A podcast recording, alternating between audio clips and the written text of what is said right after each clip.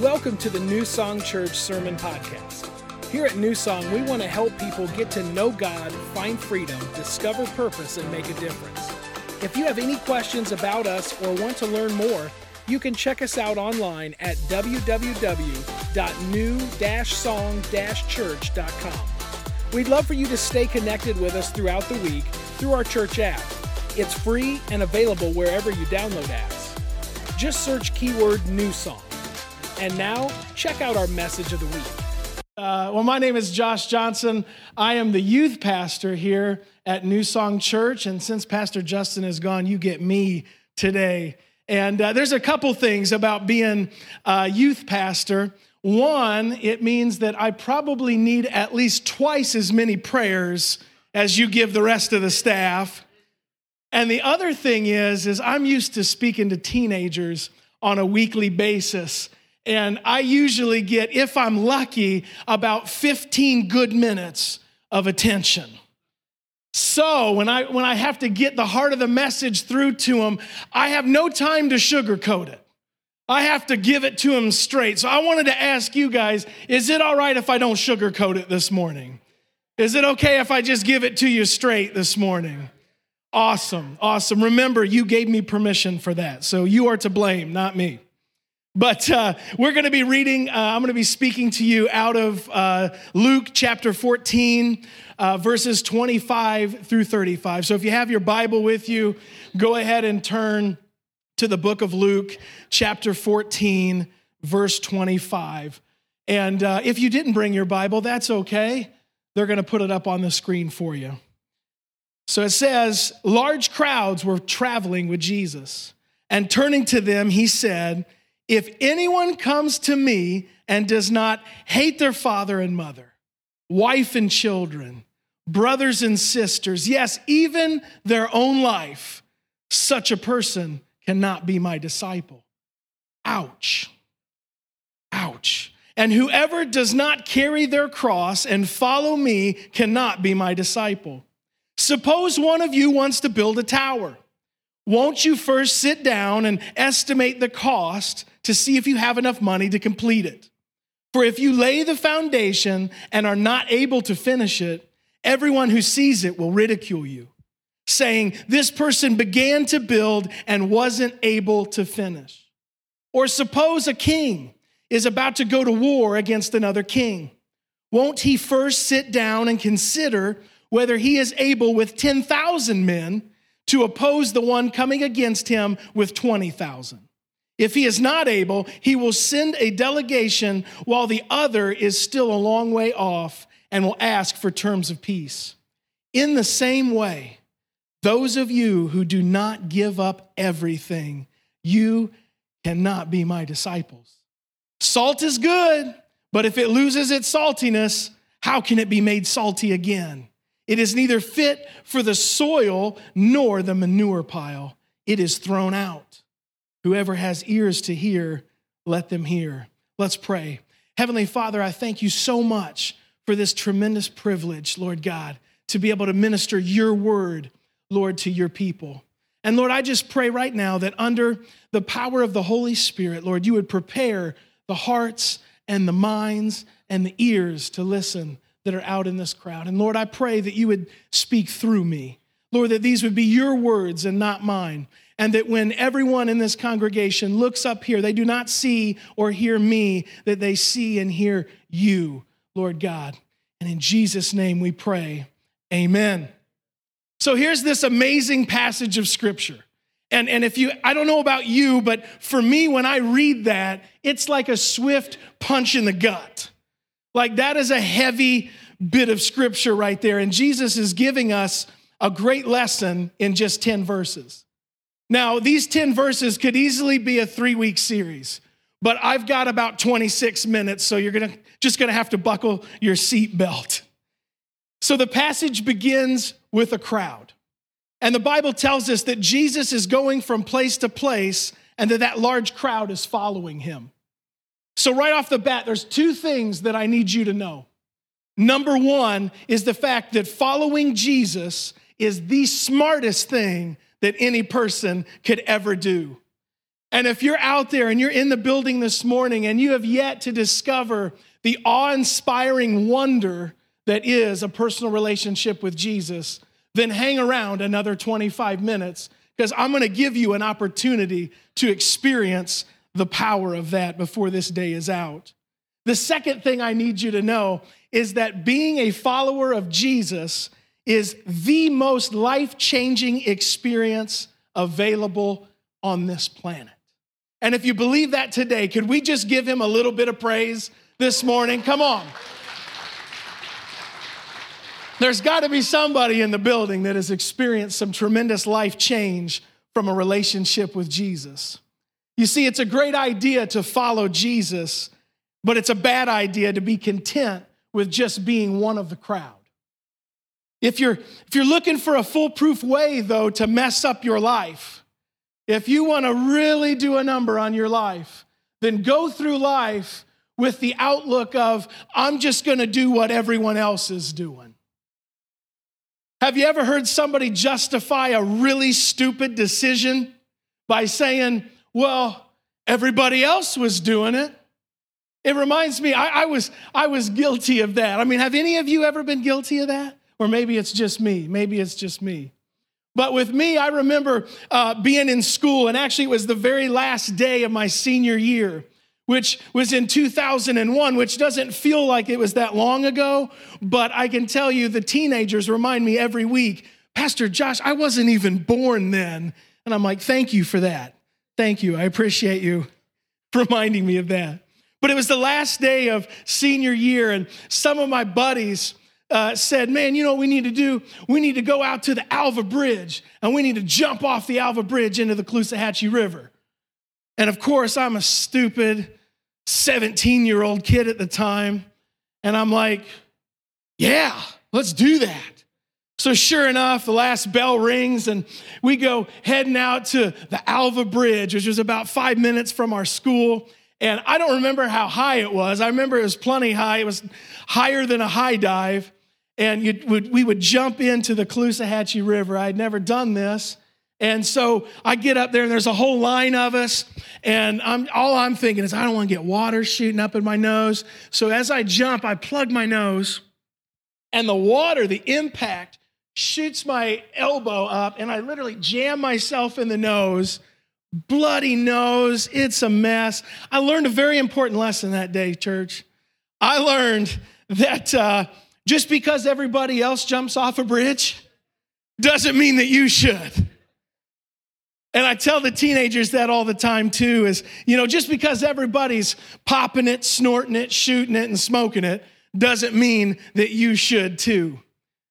I'm telling you, new song, just because everyone else in the crowd is doing it doesn't mean for a second that you should allow your individuality to fall victim to a corporate mindset. God doesn't want you to be one in a billion, He wants you to be one. He's created you with a purpose on purpose. He doesn't want you to be anything other than that. That's why the Bible says that He counts you by name and not by number. You aren't human number 1,788. No, you're Lucas. You're not just part of the crowd, you're Heather, right? You are a child of God, a treasured child of, child of God, and God has placed a purpose inside of you, and it's important that you don't forget that. So the Bible goes on to tell us in this scripture that the large crowd is following Jesus down the road, and they're there in large part because of the things that Jesus did, because of the things that Jesus was doing. And I get it, because I mean, if you lived in the Bible times and you wanted to hang with somebody, Jesus was a pretty good guy to hang with. I mean, think about it. When Jesus showed up, deaf people didn't stay deaf. Blind people didn't stay blind. As a matter of fact, in many situations, dead people didn't even stay dead. When Jesus showed up and he was among the people, sicknesses were cured. Lame people began to walk. And Jesus, following Jesus, was obviously a good idea, and it still is today. But Jesus, as he's around this crowd, notices he can sense that many in the crowd are simply fans of his, but they're not truly devoted followers.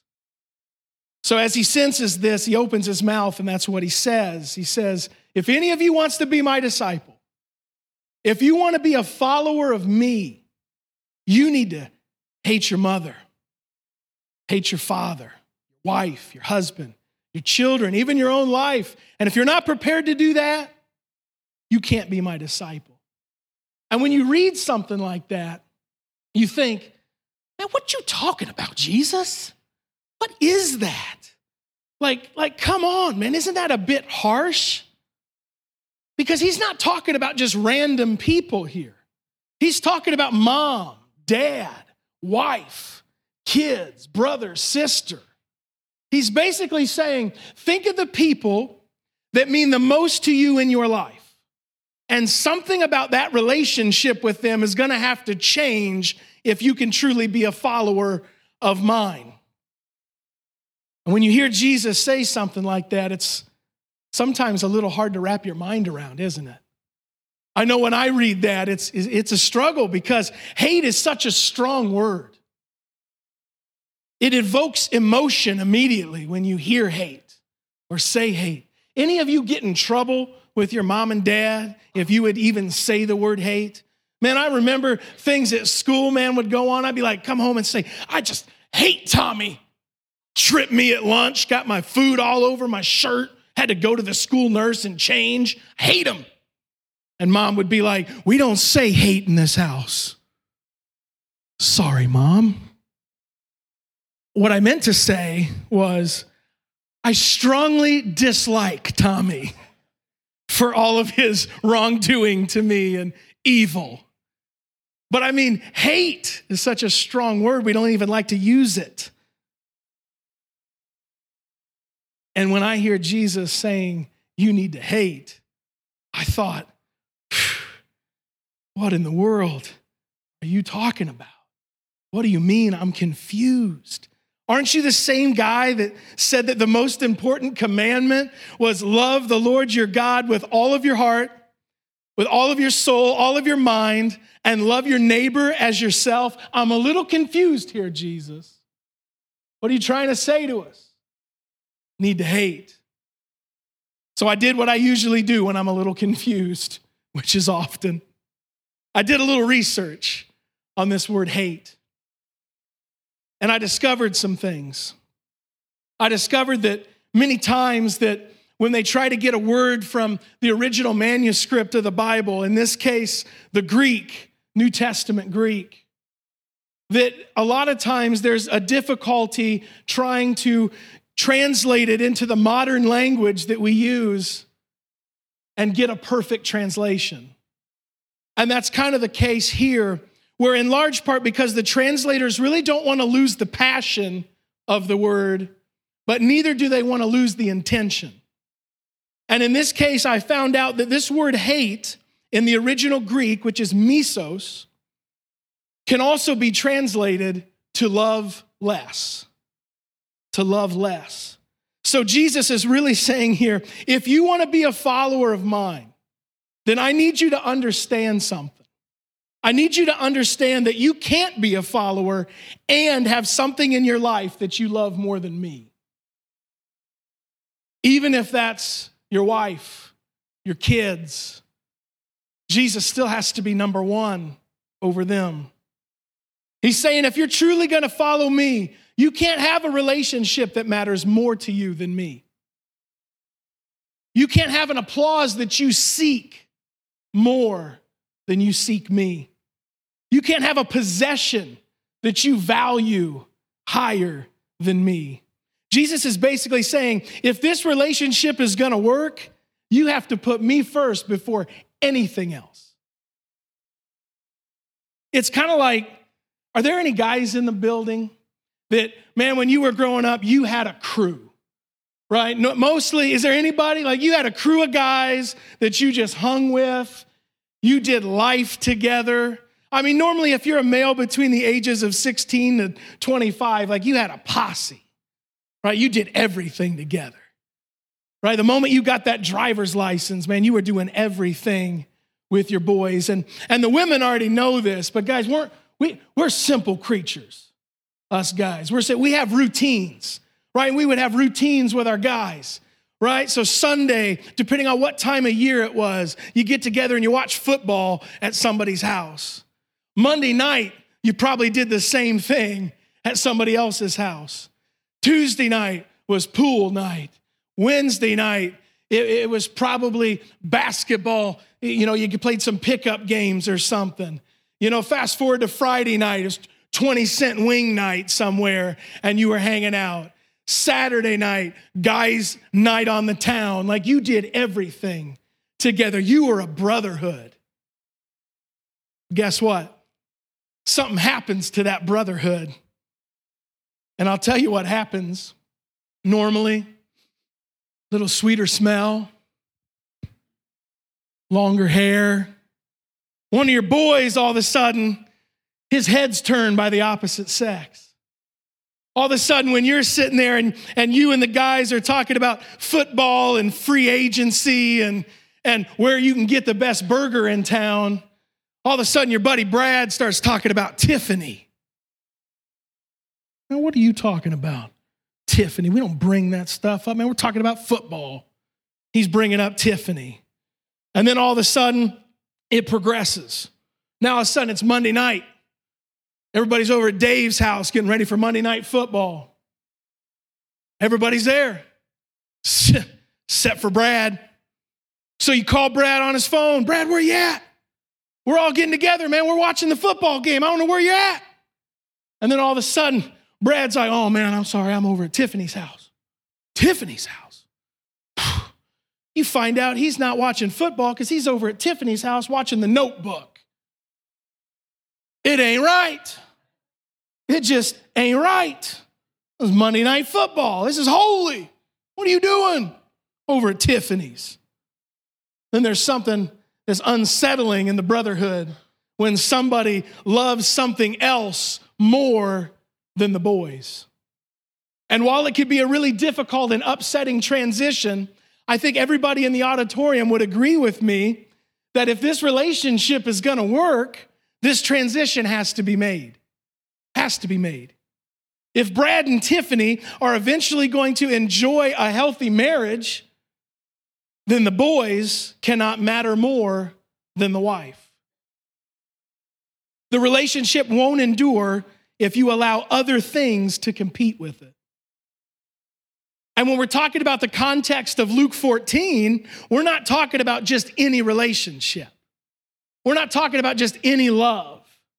We're not talking about Brad and Tiffany. No, we're talking about a Savior, Jesus, the King of Kings, the Lord of Lords, offering us a relationship with Him. Think about that for a moment. We're talking about the same God that created the heavens and the earth. He hung the stars, He created you and me. And yet, He's offering us, messed up, broken humanity, a relationship with Him. How could we say no to that? Why would we say no to that? How would we not fully surrender to that God? New Song, I need you to understand something. The goal of Christianity is not to make you nice. Jesus did not die on a cross so that you could be just kinder. It goes way deeper than that. Jesus died on a cross so that your sin could be forgiven, so that you could wake up every morning with a life filled with radical purpose so that you could understand the fullness of God's plan for your life. And so that you could have access to God and power through His Holy Spirit. And yet, we'll never have any access if we're not willing to fully surrender to Him. Jesus is telling us in this scripture hey, man, this relationship between you and me, it's not gonna work if I become one of 14 other priorities in your life. It's just not going to work. We have to love everything else less. And yet, I believe that one of the big challenges with our generation is perhaps the notion that you can just sample Jesus. That we can take a little bit of Jesus here and, and a little bit of love for things over here and a pinch of worldly ambition over here, and then an ounce of compassion, and all of a sudden we've made ourselves this consumer spirituality. And Jesus is saying, it doesn't work like that. It ain't gonna work. I think one of the biggest problems facing the capital C church today is the fact that we have way too many people that have enough Christianity to make them nicer, but not enough Christianity to actually change the person that they are. I mean, come on, it's real talk in here this morning, but we need to hear it. Why don't you nudge the person next to you and say, He ain't talking to me, but I hope you're listening. He ain't talking to me. You better be listening. New song, we can't afford to build a version of Christianity that allows us to be inoculated as if Jesus is the flu. If you want to eliminate the opportunity or the chance for you to catch the flu, what do you do? You get a little jab in the arm that we call a flu shot. Do you know what they're actually giving you when you get a flu shot? You're getting the flu but not enough of it to infect you, just enough of it that you develop antibodies. So, this is the question that I wanna, wanna ask you. How many people do we see that come to church maybe every other week that are just coming to get that Jesus flu shot? They want just enough Jesus so that they feel better just enough Jesus that they act nicer, but not enough Jesus that the friends are gonna notice. Not enough Jesus that the coworkers are gonna notice. They're saying, hey, I wanna check in on Facebook on Sunday, but I ain't looking to get my hands dirty. I don't necessarily wanna make a difference. I just wanna give an appearance. And yet, so many are sick and tired of the same crazy cycle in their life. They so badly want life change. They want Jesus to come in and radically change their life. They want to make a difference in their family, in their community, and they just maybe sometimes they don't know where to start, or maybe if they know where to start, they've discovered that there's going to be a price to pay, and they're just not quite willing to pay that price. But you have to be willing to get on bending knee. Open your heart, open your hands to be able to say, Jesus, I'm giving you my life. I'm giving you everything. I'm holding nothing back for me. You matter more to me than anything else in my life. New song, we can no longer afford to be content with a weekly sample of Jesus. We have to be ready to go all in. Because I'm telling you, there's a real heaven and there's a real hell that far too many of our generation are heading towards if some things don't change. If they don't have some people like you that'll get out there and be able to lead by example and encourage them and come alongside them and do life with them and, and disciple them. They're in desperate need. Being in youth ministry, I see it all the time. The numbers break my heart. Numbers that say things like how teen suicide is rampant in the US right now. Numbers that would tell you literally that four out of 10, four out of 10 teenagers have at least at some point thought dark, suicidal thoughts. That two out of 10, two out of 10 have gone as far as planning one out. That's too many. Addiction numbers are up. the fact that you see so many young people and, and really adults alike that are viewing things on the internet that they know they shouldn't be viewing. You see numbers like seven, eight out of 10 teenagers will have seen these things by the time they even hit high school. We're in a real battle, new song. We can't afford to sit on our hands. We can't afford to come in and, and just be happy and content with a little Jesus flu shot. We have to be ready to be literally taken over by Jesus.